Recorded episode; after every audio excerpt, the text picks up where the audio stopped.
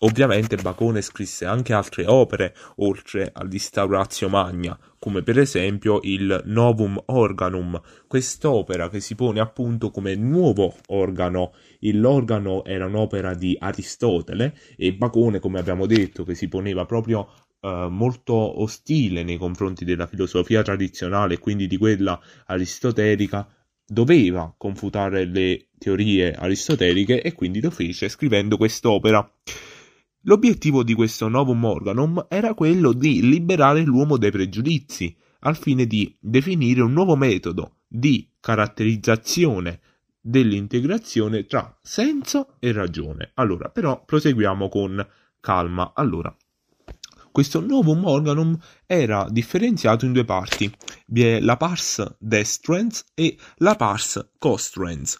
Allora, la pars destruens sarebbe la parte di critica, appunto destruens, distruggere se proprio vogliamo trovare una similitudine con la lingua italiana. Questa critica, appunto, è quella di identificare i pregiudizi che inducono la mente umana all'errore.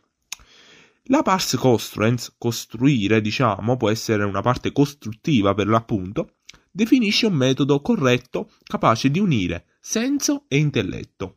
Quindi, questo che sta a significare? Sta a significare che per la prima volta nella filosofia ci sarà una unione, una collaborazione tra il senso e la ragione, parti che diciamo fino a questo momento erano sempre state in contrasto, in aperto contrasto, quindi magari o si prediligeva il senso andando nell'errore o si prediligeva la ragione andando dalla parte appunto corretta. Quindi cosa fa Bacone? Per spiegare questo passo lui appunto fa una celebre similitudine. Allora, lui paragona gli empiristi come le formiche. Infatti le formiche accumulano senza fare differenze tutto ciò che è offerto dalla natura. Quindi prediligono in questo caso i sensi.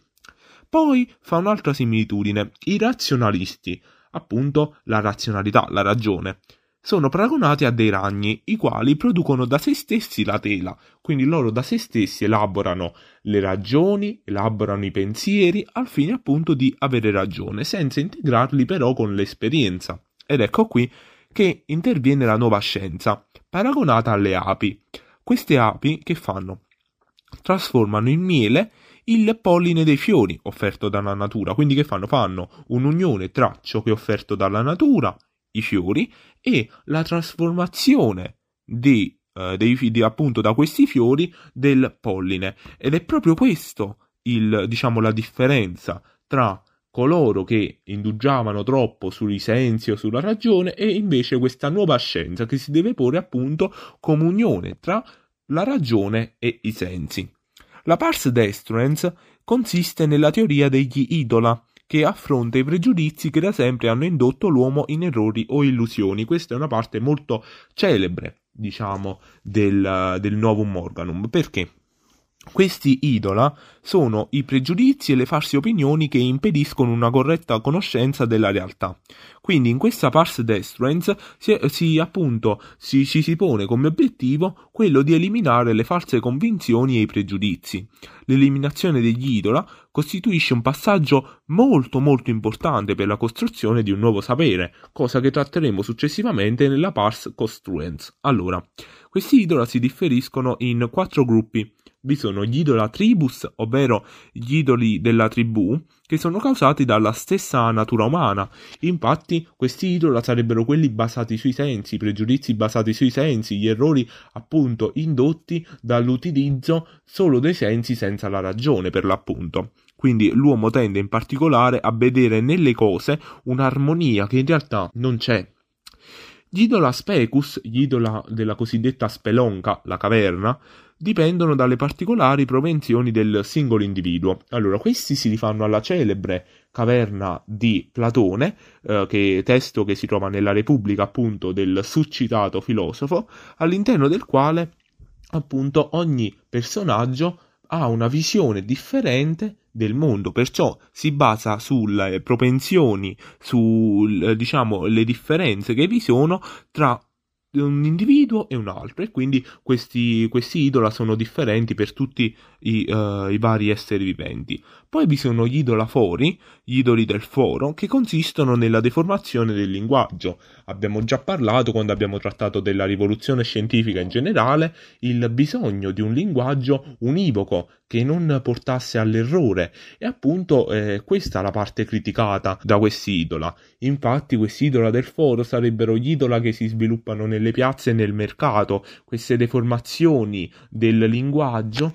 che appunto eh, viene cambiato, viene stravolto al fine di eh, cercare di capirsi tra di loro, però comporta eh, le varie persone comportano, senza saperlo, un semplice errore nell'interpretazione umana e questo ovviamente non va bene. E poi vi sono gli idola teatri.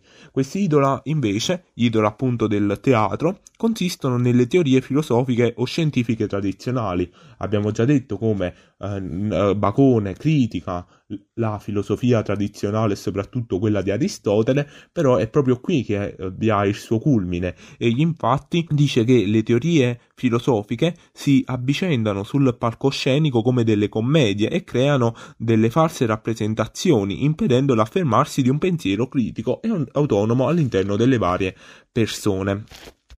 Il metodo proposto da Bacone prevede un'induzione graduale e controllata, a differenza di quella di Aristotele, fondata quindi sulla classificazione in tre tavole delle osservazioni particolari. Questa parte, sempre trattata nella Pars Construens, è quindi un'elaborazione di un metodo che non intende anticipare la natura con superficiali conclusioni, ma che vuole invece interpretarla in modo autentico al fine di conoscerla per davvero. Questa falsa induzione proposta da Aristotele procede per semplice enumerazione, cioè si limita a ricavare principi generali da poche osservazioni, quindi fa subito, passa dai principi primitivi ai principi generali. Quindi, e questo ovviamente è un errore. Tale induzione è scorretta appunto perché è una semplice generalizzazione del fenomeno. In ogni caso, con la semplice enumerazione non si potrà mai concludere in modo adeguato perché i dati raccolti dal ricercatore non possono mai esaurire la serie completa del fenomeno studiato questo che sta a significare? Sta a significare che l'induzione autentica deve procedere per esclusione, eliminando cioè i casi nei quali il fenomeno con, eh, è assente o presente solo in modo parziale. Quindi, cosa c'è? C'è l, appunto lo stabilirsi di tre fasi principali. Allora vi è la prima fase, ovvero la raccolta dei dati, la seconda fase, cioè l'elaborazione di tavole, e la terza fase, cioè l'induzione per eliminazione. Queste tavole di cui abbiamo parlato sono tre e sono la tavola della presenza, in cui sono raccolti tutti i casi nei quali un dato fenomeno si presenta, la tavola dell'assenza, dove si elencano tutti i casi che, essendo simili a quella della tavola precedente, differiscono perché manca proprio il fenomeno, la tavola dei gradi, in cui si registrano tutti i casi nei quali il fenomeno è presente, appunto eh, facendo delle distinzioni per la graduazione di, questo, in, di questo fenomeno. In particolar modo facendo degli esempi, allora il calore si manifesta nei raggi del sole, nei fulmini o nel fuoco per la tavola della presenza. Per la tavola della ass- dell'assenza, a sua volta, il calore non si presenta dove? Nei raggi lunari e nelle stelle. E poi per la tavola dei gradi eh, si considera il variare della temperatura di un corpo, ovviamente in relazione al moto svolto da questo corpo. Il confronto tra i dati raccolti permette, tramite un procedimento di induzione appunto per esclusione, la formulazione di una prima ipotesi, che poi deve essere sottoposta alla verifica sperimentale. Quindi l'esperimento occupa un posto molto molto importante.